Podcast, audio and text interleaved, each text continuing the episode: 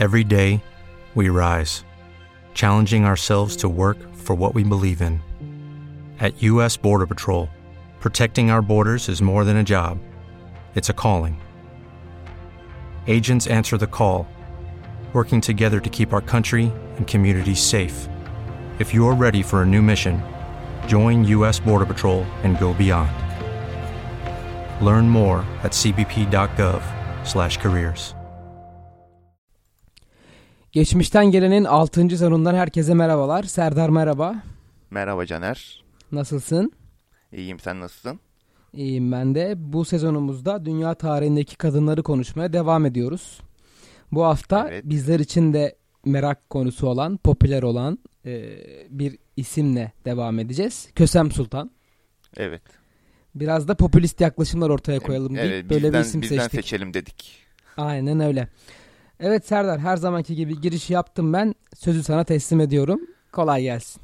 Evet, teşekkür ediyorum. Evet, yani bilindiği üzere zaten çok popüler bir şahıs kendisi. Ee, ve bu kadınlar saltanatı denilir ya hep Osmanlı'da. Yani asıl kadınlar saltanatının bu adının geldi sultan Kösem Sultan oluyor. Yani Hürrem Sultan falan değil zaten. Yani Kanuni Sultan Süleyman varken Hürrem Sultan'a çok iş, iş düşmüyordu.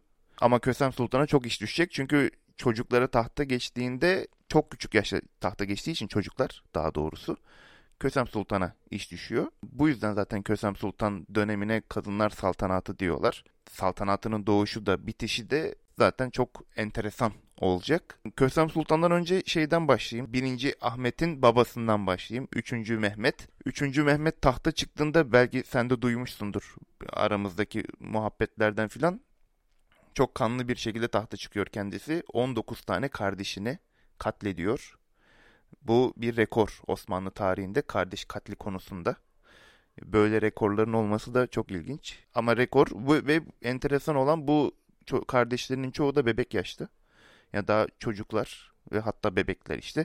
Şöyle bir rivayet de var. Hamile kadınlar, ha- hamile cariyeler bile e, öldürüldüğü söyleniyor. Bu arada tabii üçüncü. Murat'a da burada değinmemiz gerekiyor. Maşallah yani adam durmamış, çocuk yapmış. üçüncü. Mehmet'e de zaten bunları öldürmek düşmüş. birinci. Ahmet de görüyor kendisi. birinci. Ahmet'in de bu arada abileri var. Şehzade Selim var. Şehzade Mahmut var. Padişah olmaya adaylar ve bu arada birinci. Ahmet'in çok padişah sırası çok düşüklerde. Yani imkansız denecek gibi bir durum. üçüncü. Mehmet'ten devam edecek olursak, üçüncü. Mehmet tabii bu katliamdan sonra saltanatını sürüyor ama kendisi çok genç yaşta vefat ediyor. Değinmemiz gereken bir şey var. Yani Osmanlı'nın aslında tamamen sisteminin çatırdadığı bir dönem. üçüncü. Mehmet'in dönemi.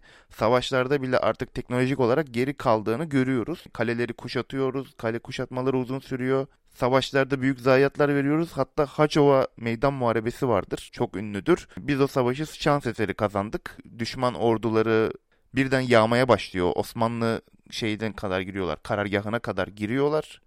Yağmaya başlayınca bu sefer bizim ordu geri dönüp onları katlediyor. Anca bu kadar şanslı olmamız lazım. Çünkü bayağı savaşı biz kaybetmişiz. Ordu tamamen dağılmış. Ki bu savaştan sonra zaten üçüncü. Mehmet bütün otoritesini sağlıyor devlette. Ama çok ciddi kayıplar veriyor. Elit askerlerimiz bu savaşlarda ölüyor. üçüncü. Mehmet çok genç yaşta ölüyor. otuz yedi yaşında yanılmıyorsam, kaynaklarda öyle geçiyordu. otuz yedi yaşında vefat ediyor. Çocukları çok genç yaşta vefat etmiş. üç çocuğu kalmış. Bu üç çocuğunun en büyüğü Şehzade Mahmut var. Şehzade Mahmut çok cengaver bir şehzade. Yani Celali isyanlarının olduğu bir dönemden bahsediyoruz bu dönemlerde. Bana kılıç verin, ordu verin, gidip Celali'yi bastırayım falan diyor. Babasıyla siyaset konuşmaya falan şey yapıyor. Babası da tabii bu durumdan işkilleniyor. Sen çok fazla konuştun deyip oğlunu da katlediyor. Kardeş de katlederim, oğlumu da katlederim tarzında bir padişah kendisi. Adam durmuyor. E, tabii yani herhalde çok beddua edilmiş kendisine. O da çok yaşamıyor zaten işte. otuz yedi yaşında e, vefat ediyor ve birden Ahmet'e kalıyor taht. Ahmet de tabii çok genç yaşta. Bu arada sünnetli bile değil Ahmet. e, hemen sünnet ediliyor. Tahta çıkıyor. Ve birinci. Ahmet dönemi başlıyor böylece. Ve enteresan olan bir durum da şu. Tabii bir de Mustafa var, kardeşi. Herkes de bunu bekliyor, merak konusu. Yani Mustafa'ya ne olacak? Şimdi babası gibi kardeşini öldürecek mi? Ahmet öldürmüyor kardeşini. Zaten kardeşi daha çocuk yaşta, küçük. Tabii daha sonra da işte bizim Kösem Sultan'la filan tanışmalar başlayacak. Tabii Kösem Sultan'dan önce de birçok cariye hayatından geçmiş birinci Ahmet'in. Ama Kösem Sultan'ı görünce zaten ona aşık oluyor ve Kösem Sultan'la daha yakın bir ilişki başlıyor diğer cariyelere göre. Tabii diğer cariyelerden de çocuklar oluyor. Mesela ikinci Osman, Mahfiruz Sultan'ın oğlu. Kösem Sultan'dan da bu arada birçok çocuğu olmuş. Mesela Şehzade Mehmet olmuş. Zaten dördüncü Murat oluyor. Şehzade Kasım var. Şehzade Süleyman var. Birinci İbrahim var. Pardon, zaten ikinci İbrahim yok. Zaten İbra- Sultan İbrahim var. Bunun akabinde yani bir de ayrıca Şehzade Beyazıt var. O da farklı bir anneden doğdu. Onun ismini de bulamadım. Tabii isimler çok fazla değişiklik gösteriyor kaynaklarda. Birinci Ahmet dönemi başlıyor işte. Birinci Ahmet dönemi e, Celali isyanları çok şiddetli. Anadolu'yu her tarafı kasıp kavuruyorlar ve Anadolu'ya müdahale etmek çok zor ve buna da ekstradan da bir zorluk şöyle: batı sınırlarında da çok ciddi savaşlar var. Avusturya ordularıyla savaşlar meydana geliyor. Bu savaşlarda da parlayan bir isim var. Kuyucu Murat Paşa adında bir ya büyük bir asker var. Onun döneminde zaten Celali isyanlarıyla nasıl baş edildiğini biliyorsun. Zaten adamın adı neden Kuyucu olduğu herkes tarafından biliniyordur, hani az çok tarih okuyanlar tarafından. Yani Celali isyanlarını da gidip bastırıyor Anadolu'ya. Sonra gidip Avusturyalılarla savaşıyor. Celali'ye gittiğinde işte Celali eşkıyasını öldürüp kuyulara gömüyormuş. İşte buradan geliyor adı. Kendisi maharetli bir komutan. Ve işte birinci Ahmet dönemine gayet sağlıklı ilerlemesine sebep oluyor. E bu arada da zaten Kösem Sultan'la şey başlıyor. Yani Kösem Sultan'ın devlette ilişkisi başlıyor. Kösem Sultan'ın kökeni Bosna kökenli olduğu söyleniyor kaynaklarda. Kendisi bir Ortodoks ailenin bir kızı. Tabii ki de kaçırılıp getiriliyor Osmanlı sarayına. Diğer cariyelerde de olduğu gibi. İşte birinci Ahmet'le tabii aşık oluyorlar. birinci Ahmet diğer cariyelerden nazaran onu daha çok sevdiği biliniyor. Hatta birinci Ahmet'le ilerleyen yıllarda, yani ilişkilerinin ilerleyen yıllarında siyaset bile konuştuğu biliniyor. Ki herhalde meraklıymış kendisi bu siyaset işlerine. Ancak tabii birinci Ahmet'in bazı sorunları var. Sağlık sorunları var. Aynı babasında da olduğu gibi. Babasında da sanırım mide rahatsızlığı falan olduğu geçiyor kaynaklarda. Ama tabii kalp krizi falan da söyleniyor. O zamanın kaynaklarında hani bu tıp çok gelişmemiş olduğu için çok net bir şey söyleyemeyiz. Aynı şekilde birinci Ahmet de çok vücudu zayıf. Hastalıklara karşı dayanıksız. Zaten çok kısa süren bir saltanat süresi var. yirmi sekiz yaşında kendisi vefat ediyor. İşte zaten bütün olay bu tarihten sonra başlıyor. Çünkü kim tahta geçecek kavgası başlıyor. birinci Ahmet kardeşini öldürmedi. birinci Mustafa, Şehzade Mustafa var. Babasının oğlu.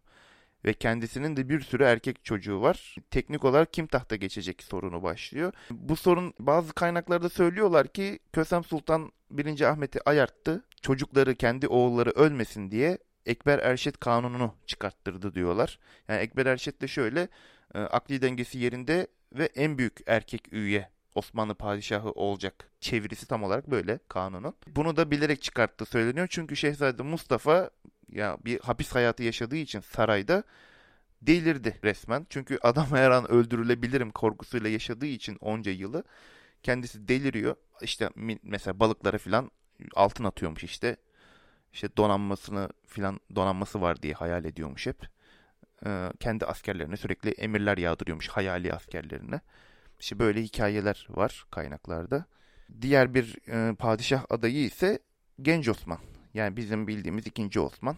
E, genç yaşta öldürülen padişah. Ancak işte bu Ekber Erşet kanunu e, yürürlüğe girdiği için teknik olarak birinci Mustafa tahta çıkıyor. Yani Şehzade Mustafa birinci Mustafa adıyla tahta çıkıyor. Tabii çok tahtta kalamıyor çünkü şey değil, akli dengesi yerinde değil. Onu hemen indiriyorlar tahttan. Bu sefer de Şehzade Osman tahta geçiyor. Kösem Sultan'ın devri burada biraz kesintiye giriyor. Bu arada Mahfiruz Sultan, Şehzade Osman'ın annesi, genç yaşta vefat etmiş. Genç yaşta vefat ettiği için ona biraz daha annelik yapıyor. Üvey annesi olmuş Kösem Sultan. Ama insanlarda da bir tereddüt var. Çünkü kendi oğlu değil. Hani ona bir şey yapar, kendi oğlu tahta çıksın diye e, ona öldürebilirler diye biraz da bir endişe var herhalde kaynaklarda gördüğüm kadarıyla. Bunu yasaklıyorlar. Osman'la, Şehzade Osman'la görüşmesini. Ama ikisinin birbirine karşı bir muhabbet, yani hoş bir e, ilişkileri olduğu biliniyor. Oğlu gibi gördüğü söyleniyor kaynaklarda. Ha, bu arada zaten Topkapı Sarayı'nda da yaşamıyor Kösem Sultan. birinci Mustafa tahta çıktığında, hatta ikinci yani ikinci Osman tahta çıktığında, çünkü eski cariyelerin hepsi eski saraya gönderilir Osmanlı'da.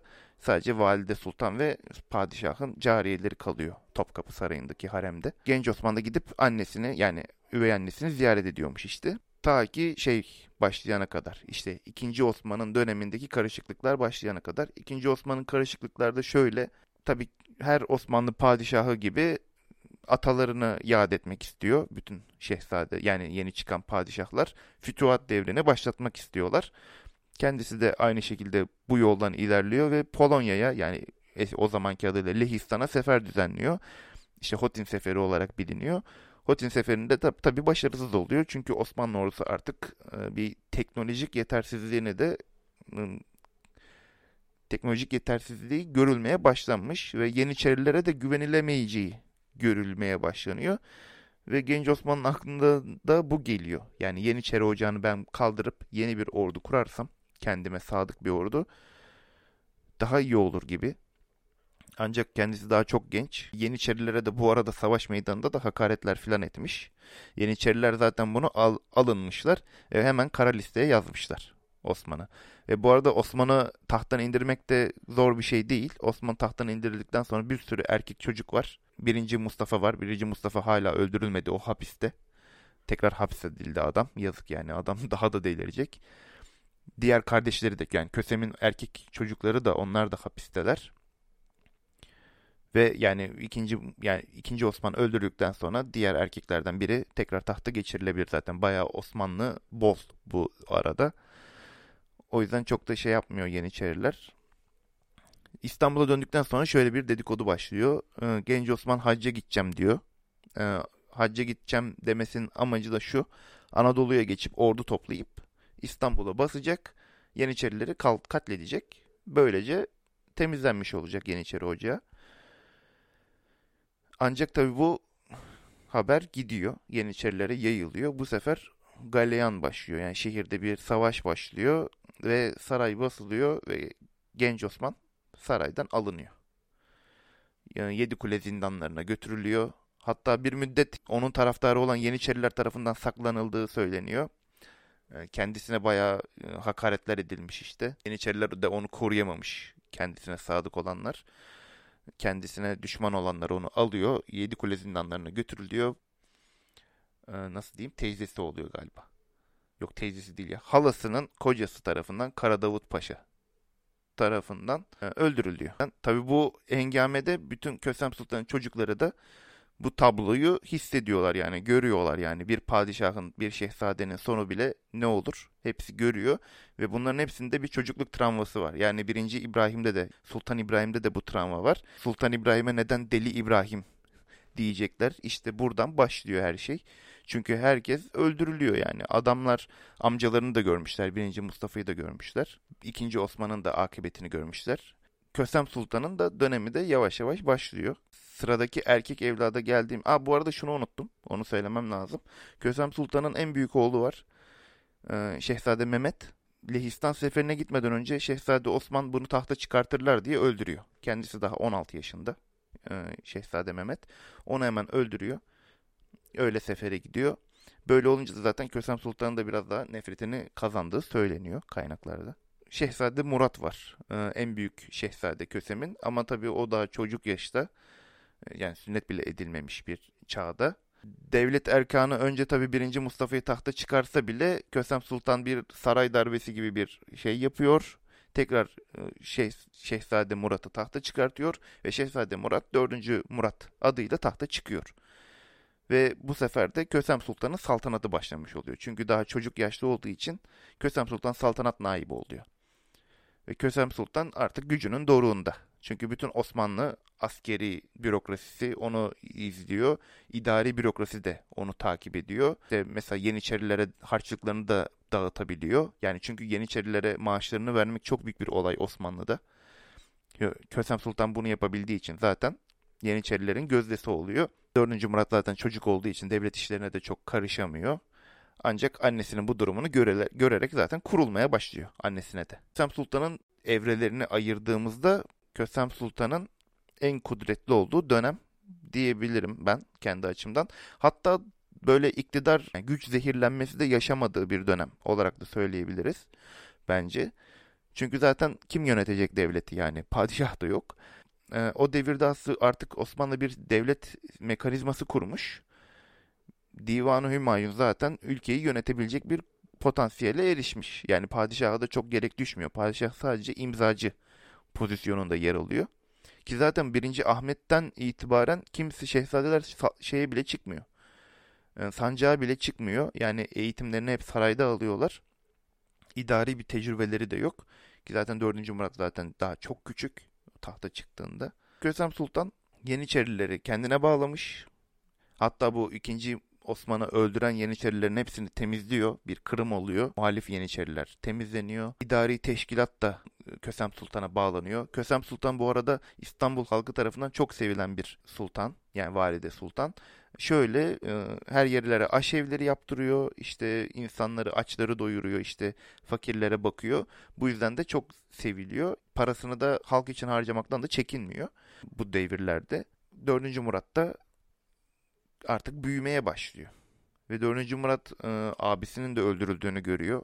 E, amcasının delirdiğini görüyor. Kapalı şekilde yaşayan. Ve bu arada birinci. Mustafa hala kapalı. Yani birinci. Mustafa'nın hayatı gerçekten en zor Osmanlı padişahlarından biri olabilir. Çünkü iki kere tahta çıkmış ama yani o çıkmaları zaten adam kendinden geçmiş durumda. Yani ölse de kurtulsa da diyebileceğimiz bir durumda kendisi.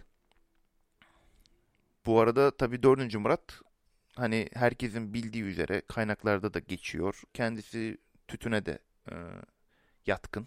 Yani tütün de kullanıyor. E, alkol de alıyor. Hani şey diyorlar ya, padişahlar alkol almaz. Kendisi alıyor. Aslında bir de öyle bir sezon yapmamız lazım Serdar bence.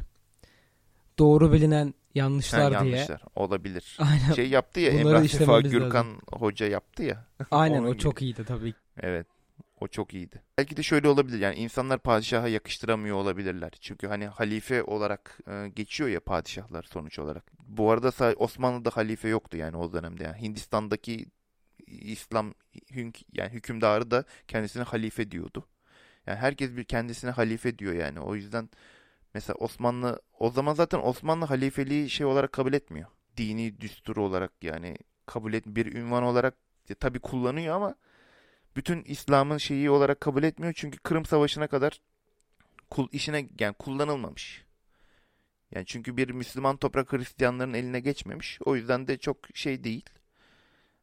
Ya işte herkes zaten şey içki içiyormuş zaten o dönemde yani. Diğer Emevi halifeleri de içiyormuş zaten yani. Bu yüzden pek sorun oluşturacağını düşünmüyorum. Yani onların kendi bileceği iş. Ben padişahların günahlarına girmeyelim zaten. Bu arada yani dördüncü. Murat hakkında başka dedikodular da var. Onları da başka bir şeyde konuşuruz. Sen anladın zaten. Çok şehir efsanesi var hakkında. Tabii bilemiyoruz ne kadarı doğru ama. Çok güçlü bir e, bedene sahip olduğu söyleniyor. Hani belki Topkapı Sarayı'na gitmişsindir, görmüşsündür. Bir gürzü var. Evet, gerçekten evet. O gürzü kaldırana helal olsun yani. Adam Seyit Onbaşı kadar olmasa bile gerçekten iyi bir şey yani. E, güçlü bir adam kendisi. Evet, evet. Çok. Bence onu başka bir podcast konusunda konuşalım. Çünkü Osmanlı şeyleri gerçekten çok şey. Peki bunu toplum kaldırabilir mi bilmiyorum ama yani alkolü bile kaldıramıyorlar. Bence onu kaldıramayabilirler. Çünkü şeyler bile var yani, minyatürleri var bunların. Yani dönemin minyatürleri var. Ya çok tartışmaya açık. Biz bizde tarih çok tartışmaya açık ilerlemiyor ne yazık ki. Bunun belki de en sembol ismi evet. ikinci. Abdülhamit. Hani işte Rom'u seven padişah falan filan ama... Hello, it is Ryan, and I was on a flight the other day playing one of my favorite social spin slot games on Chumba Casino dot com. I looked over at the person sitting next to me, and you know what they were doing? they were also playing Chumba Casino. Coincidence? I think not. Everybody's loving having fun with it. Chumba Casino is home to hundreds of casino-style games that you can play for free anytime, anywhere, even at thirty thousand feet. So sign up now at chumba casino dot com to claim your free welcome bonus. That's chumba casino dot com and live the Chumba life. No purchase necessary. V G W. Void where prohibited by law. See terms and conditions. eighteen plus. Bambaşka yerlere adamın şu anki şeyi, popülaritesi bambaşka bir yerden geliyor. Ee, tabii normal. Çünkü bazı ideolojilerin kaynak isimleri oluyor bazı insanlar bir noktadan sonra. Ve kaynak isim olduğu zaman onun yaptıklarından çok ona yakıştırdıklarınız ve yapmasını istediklerine inandıklarınız daha değerli hale geliyor. Bu sadece bizim ülkemize has bir durum değil. Dünyada referans alınan liderlerin hepsinde olmayan bazı özellikler varmış gibi bir inanış ne yazık ki mevcut. Yapacak bir şey yok. Yani aynı şekilde. Yani kesinlikle katılıyorum sana. Yani dördüncü Murat da mesela şöyle bir siyaseti var. Annesinden tamamen gücü ele aldığında tütünü ve içkiyi yasaklıyor konusuna geldiğimizde bunun bir siyasi altyapısı var. Yani neden? Bu adam tabii sarayında içiyor filan diyoruz ya. Halbuki bu adam bunu siyaseten yapıyor. E, halka yasaklıyor. Çünkü Osmanlı'da kahvehaneler ve meyhaneler siyasetin aktif konuşulduğu ve aktif siyaset yapıldığı bir yer. Günümüz Türkiye'sinde tabii bunlar çok yapılamıyor. Belki Millet Bahçesi'nde yaparız. Bilmiyorum ama. Şey, e, şöyle söyleyeyim. Yani bütün mesela Yeniçeriler, Sipahiler buralarda toplanıyorlar. Tabii bunlar bir silahlı kuvvetler. E, bunlar tabii kahvehanelerde teşkilatlanıyorlar. Kahvehanelerde muhabbet ediyorlar. Ve bu teşkilatlanmayı sağlayıp sonra gidip isyan ediyorlar. Ee, dördüncü Murat da bunu önlemeye çalışıyor. Ve bu yüzden bunları yasaklıyor. Ekstradan dördüncü Murat döneminde yani Kösem Sultan kral naibiyken, yani padişah naibiyken yeni sipahiler geliyorlar. Biz şu paşayı istiyoruz diyorlar. Kösem Sultan veriyor o paşayı. Paşayı öldürüyorlar hemen. Her istedikleri olduğu için askerin bunlar tam bir azgın grup. Bunları da kim durdurabilir? Bir tane izbandut bir padişah durdurabilir. dördüncü Murat da tam o zamana denk gelmiş. Kendisi tam bir izbandut padişah olmuş. Sipahilerle Yeniçerilerin içinden geçmiş. Yani bunları adam etmiş. Hatta kemankeş Mustafa Paşa var, Yeniçeri ağası. Kendisine de onu yardımcı alıyor. Çünkü zaten sadrazamlar sürekli değişiyor ve katlediliyor. Hatta bazılarını kendisi bile götürüyor. Kemalkeş Mustafa Paşa ile birlikte Yeniçeriler de reform yapıyor. Yeniçerileri temizliyor. Tabii bu arada annesi de var. Kösem Sultan'ı hiçbir şekilde unutmamak lazım. Kösem Sultan da oğlunu ilk etapta destekler gibi görünüyor. Ama tabii oğlu taht yani tamamen gücü ele aldığında Kösem Sultan da o iktidar tadı damağında kalmış. Yani yaşayamamış iktidarını. on yıl süre boyunca devleti yönetmiş ve gerçekten de çok zor bir dönemde devleti yönetmiş. Çünkü İran'da da savaşlar var, Avusturya'da savaşlar var, Anadolu'da Celali isyanları var. Kösem Sultan İstanbul'dan bunlara çözüm üretmeye çalışmış ve tabii oğlu gelmiş bütün emeklerini elinden almış ve oğluna da sözü geçmiyor. Oğlu da maşallah yani dediğim dedik bir padişah. Tam bir monark. Bu sefer Kösem Sultan iş şey yapıyor yani. Biraz morali de bozuluyor. Tabiri caizse. İktidarını da kaybediyor. Tabii dördüncü Murat da bu sefer gücüne güç katıyor. İran'a yaptığı seferlerde Revan seferini yapıyor. Başkent, Ermenistan'ın başkenti olan Erivan şehrini ele geçiriyor Revan seferinde. Daha sonra da bir Bağdat seferi yapıyor. Bağdat seferi bu arada Kösem Sultan döneminde Safevilere geçmiş. Yani İran'a geçmiş. Gidip Bağdat'ı ele geçiriyor. Bu sefer yani iki büyük seferi de başarıyla tamamlanmış bir mareşal olarak İstanbul'a geri dönüyor. Yani tabii dördüncü Murat'ın hayatı çok keşmekeşlerle dolu. Yani çok güçlü kuvvetli bir bedene sahip olsa bile psikolojik olarak çok zayıf olduğu söyleniyor. Ee, tabii bu alkolden de olabilir yani çok fazla sağlığının da iyi olmadığı söyleniyor ki o da aynı babası gibi o da genç yaşta vefat etmek zorunda kalıyor. Yani bil bakalım ne oluyor ya yani. dördüncü Murat olunca tekrar Kösem Sultan'a iş düşüyor. Ve bu arada şunu söylemek lazım yani dördüncü Murat'ın döneminde hani vahşetini belki hikayeler hep anlatılır yani dördüncü Murat'a yani hani bir adam işte içki içiyormuş. Padişah olduğunu bilmiyormuş tabii dördüncü Murat'ı. Hemen adamı almış. Kazağa oturtmuş filan gibi. Yani sürekli cezalarıyla bilinir. Çok gaddarlığıyla bilinir.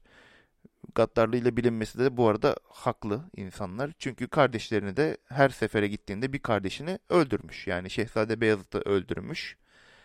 Daha sonra Şehzade Kasım, Kasım ve Süleyman'ı öldürüyor. Ee, bu arada bunlar öz kardeşleri yani. Şehzade Beyazıt öz kardeşi değil ama Şehzade Kasım ve Süleyman öz kardeşi. Ee, onları öldürüyor tehdit olarak hissettiği için. Ama en sonunda Şehzade İbrahim kalıyor. Onu da öldürmüyor. Bu arada dördüncü Murat'ın da erkek çocuğu olmamış. Yani olmuş bir tane Şehzade Ömer var. Ee, yanlış hatırlamıyorsam. O da genç yaşta vefat etmiş.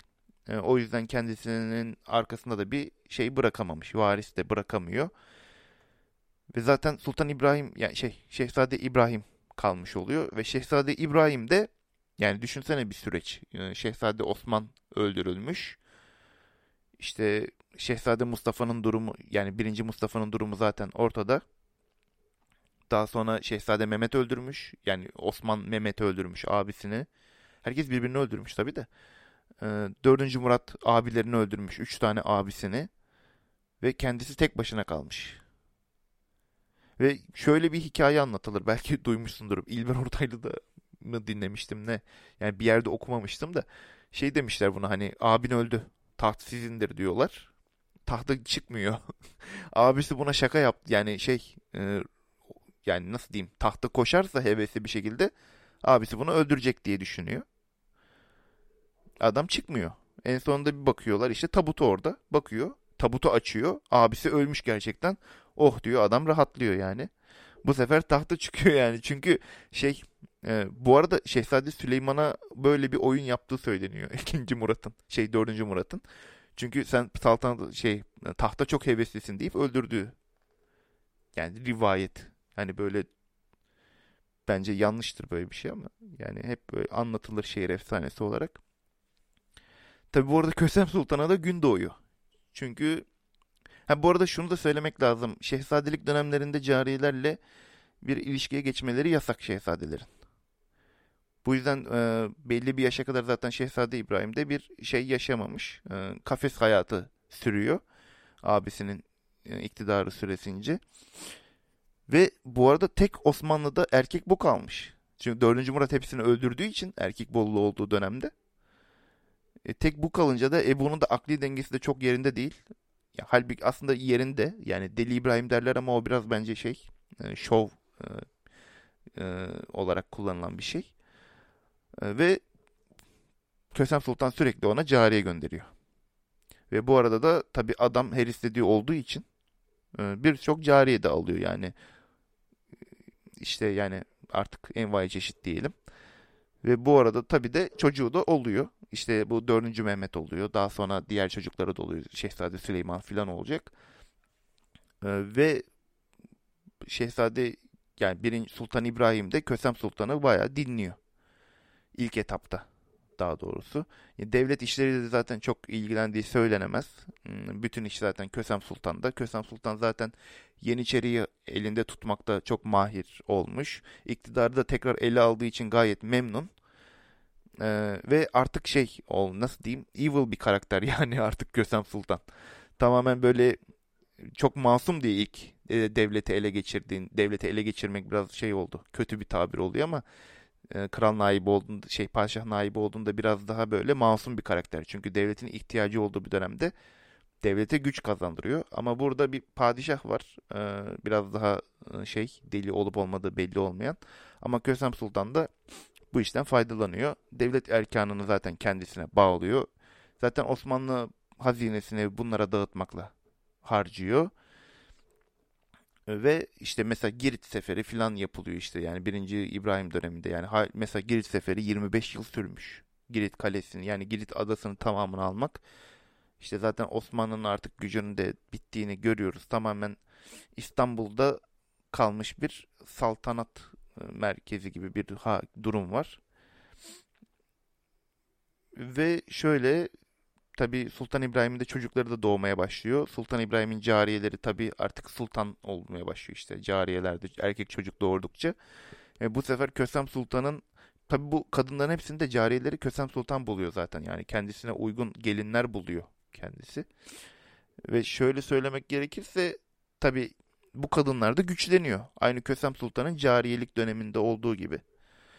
E onlar da aynı şekilde çocuklarının e, ikbali için çalışmak istiyorlar. Çocukları ileride bir tahta çıksın istiyorlar. Kendisi de çocukların tahta çıkardığı gibi. Ve bu sefer e, artık işler değişiyor ve en sonunda Sultan İbrahim'i tahttan indirmeye kadar gidiyor. Ya bu arada Kösem Sultan kendi oğlunu tahttan indiriyor. Yani düşünün artık nasıl bir iktidar hırsı olduğunu. Çünkü oğlunu kontrol edemiyor bir süre sonra. Çünkü oğlu cinci hocalara falan bulaşıyor. Cinci hocayı yani divana bile sokuyor yani. Adama yani adama vermediği mal mülk kalmamış yani. Saraylar, köşkler vermiş adama. Her şeyi vermiş yani. Cinci hoca da yani hiç de itiraz etmemiş. Zaten Allah razı olsun yani şey... Her şeyi almış zaten padişahın elinden avucundan. Zaten Sultan İbrahim işte böyle tahttan indirilip en sonunda idam edilecek ama işte bu yine çocuk yaşta bir padişah geçiyor. Çocuk yaşta padişahın geçmesinin sebebi de tabii Kösem Sultan iktidarını sürdürmek istemesi. Yani Kraliçe Katerina'yı konuşurken böyle bir şeyden hiç bahsetmemiştik yani. Yani kadın normal bir monark, Kraliçe Katerina, ama Kösem Sultan bir monark değil. Yani zaten Osmanlılar'da bir kadın başa geçemiyor ama kadın zaten hep kukla seviyor.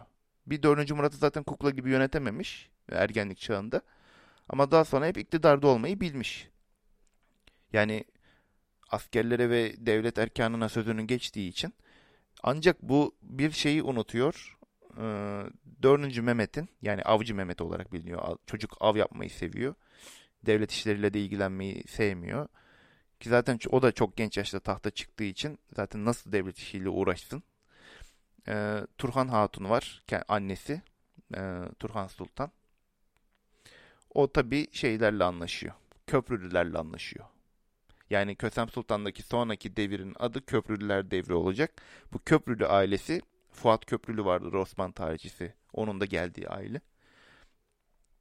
Ee, Turhan Sultan'la anlaşıyorlar ve Kösem Sultan'ı yok etmeye çalışıyorlar. Yani iktidarı kendileri için istiyorlar. Çünkü artık çocuklarını rahat bıraksın istiyorlar. Yani çünkü kendi politikaları uğruna sürekli birini feda ediyor. E tabi bunu öğrenen Kösem Sultan ne yapıyor? Diğer şehzadeye gidiyor. Ben diğer şehzadeyi tahta çıkaracağım diyor. Yani çünkü artık bu bir oyun olmuş gibi. Yani böyle bir devlet nasıl yönetilebilir diye bir düşünürsen. Yani bir şey yok, istikrar yok. Hani şey gibi, koalisyon dönemlerinde istikrarın olmadığı gibi. Çünkü kadın sürekli güç kendinde olsun istediği için e, herkesi devirmek istiyor. Ancak bunu başaramıyor. E, Şehzade Süleyman'ı e, geçiremiyor. E, tabii bu şey, Turhan Sultan'ın adamları geliyor. E, sarayı basıyorlar. Ve Kösem Sultan'ı boğuyorlar. Kösem Sultan da tarihten böylece ortadan kalkıyor. Yani kendisi gayet şey yani gözü pek bir kadınmış. Ee, yani Osmanlı'yı da uzun bir müddet yönetmeyi bilmiş ee, dönem dönem. Yani diğer bu hani Hürrem Sultanlar filan bunlar çok fazla yönettikleri şey değil yani. Onlar yönetemezler zaten yani. Zaten hep kocaları filan da başta olduğu için yönetmeleri çok zor.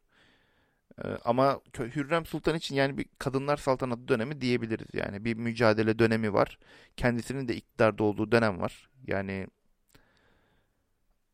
ve çok da enteresan bir dönem bence. Yani Osmanlı tarihi için çok enteresan bir dönem olmuş. Hatta şöyle hikayeler de olmuş. Belki sen duymuşsundur. Yani birinci. İbrahim tahta çıktığın çıkmadı yani çıktığında ve şey olmadığında, erkek bir çocuk olmadığında kim tahta geçecek konusu olmuş. Hatta bu konu şeyde de geçtiği söyleniyor. İkinci Mahmut döneminde de geçtiği söyleniyor. Yani ikinci. Mahmut da eğer ölürse kim tahta çıkacak dendiğinde bu sefer Kırım'dan, Kırım şehzadelerinden biri tahta çıksın diyorlar. Ya da işte Konya'daki Mevlevi Çelebi'sinden biri tahta çıksın diyorlar. Ee, o yüzden enteresan bir dönem. Yani Osmanlı hanedanının sonu da olabileceği bir dönemdi. Hürrem Sultan'ın olduğu dönem. ve gerçekten de Osmanlı tarihine damga vurmuş bir kadın. Belki de Osmanlı'nın hayatını da uzatmış olabilir bu dönemde. Çünkü isyanların bastırılması çok önemli bir olay. Savaşların kazanılması da çok önemli bir olay. Ki zaten ilerleyen dönemlerde de Köprülüler devlet yönetimini ele aldıkları için Köprülüler zaten devleti toparlayacak. Bir müddet yine e, yaşamasına devam ettirecek. Ki zaten öyle Osmanlı kolay kolay da yıkılacak bir devlet de değil yani. Hani üç yüz yılda duraklıyoruz, yıkılıyoruz ya. Yani çok komik yani. üç yüz yıl maşallah yani. Türkiye bile daha yüz yıl olmadı. Yani yüz yıl zaten çok zor yani. Çok enteresan hikayeler anlatılıyor gerçekten. Yani benim Kösem Sultan hakkında anlatacaklarım bunlar. Senin böyle aklına takılan bir şey var mı? Böyle enteresan. Yani çok gerçekten enteresan bir kadın bence. Evet yani işte demin dedim ya, popüler olan isimleri incelemek, anlatmak çok daha zor oluyor. Çünkü insanların zihninde çok farklı evet. şekillenmiş oluyorlar. Ee, ondan sonra sen bir şey anlatıyorsun, tam o oturmuyor karşılığında. Ee, aklımda herhangi bir şey yok ama sadece şu da çok önemli bence. Onu söylemek istiyorum. Osmanlı yönetimi içerisinde padişahların, halifelerin ne kadar güçlü olduğunu biliyoruz. İşte bir zaman sonra halifelik de gelecek. Evet. Mesela çok daha güçlü, çok daha baskın liderler. Ama yine de Osmanlı sarayı içerisindeki kadınların gücü çok enteresan ve e, uzun uzun incelenebilecek bir konu gerçekten. Her ne kadar o padişahlar güçlü figür olarak yer alsalar da yanlarındaki kadınlar da genellikle çok güçlü figürler olarak padişahları yeri geliyor e, desteklerken, yeri geliyor çocuklarına alan açmaya çalışırken aktif bir şekilde görebiliyoruz. Bence bu da not edilmesi gereken bir nokta.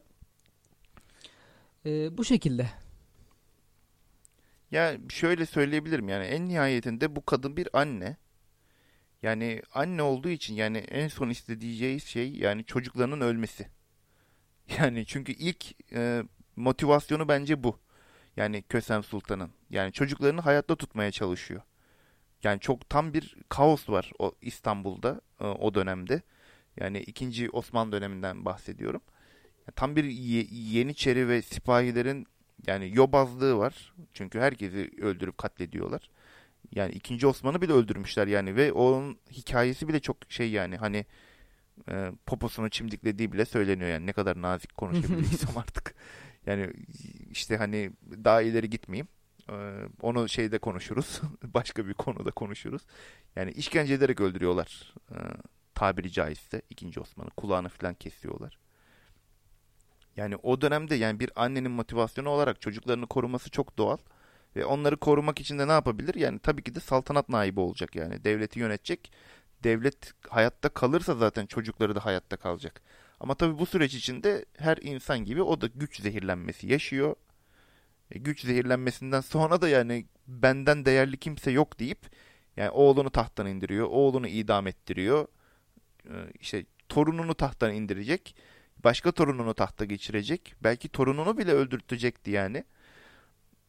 Ama kendisi öldü. Ee, ki zaten ölümünden sonra da kocasının yanına kendisi defnediliyor. Artık ahirette buluşurlar herhalde. Yani Allah rahmet eylesin diyelim.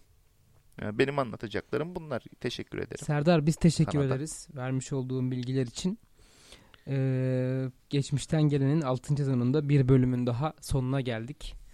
Ee, tekrardan ağzına sağlık Serdar. Umarım diğer bölümlerde yine farklı tarihi kadın figürlerle yine birlikte olacağız. Çok teşekkürler. Evet. Bizi dinlediğiniz için çok teşekkür ederiz. Aynı zamanda bizi e, Apple Podcast, Spotify, e, artık YouTube üzerinden de takip edebilir. Yayınlarımız hakkında eleştirilerinizi her türlü sosyal medya platformundan dile getirebilirsiniz.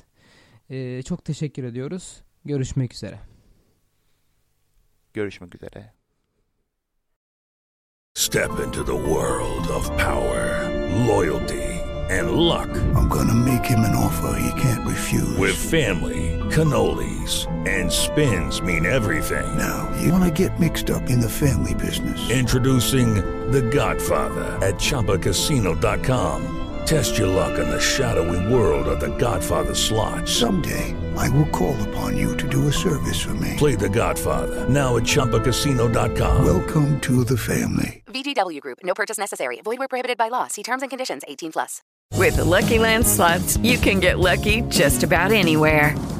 This is your captain speaking. Uh, we've got clear runway and the weather's fine, but we're just going to circle up here a while and uh, get lucky. No, no, nothing like that. It's just these cash prizes add up quick. So I suggest you sit back, keep your tray table upright, and start getting lucky. Play for free at Lucky Land Slots dot com. Are you feeling lucky? No purchase necessary. Void where prohibited by law. eighteen plus terms and conditions apply. See website for details.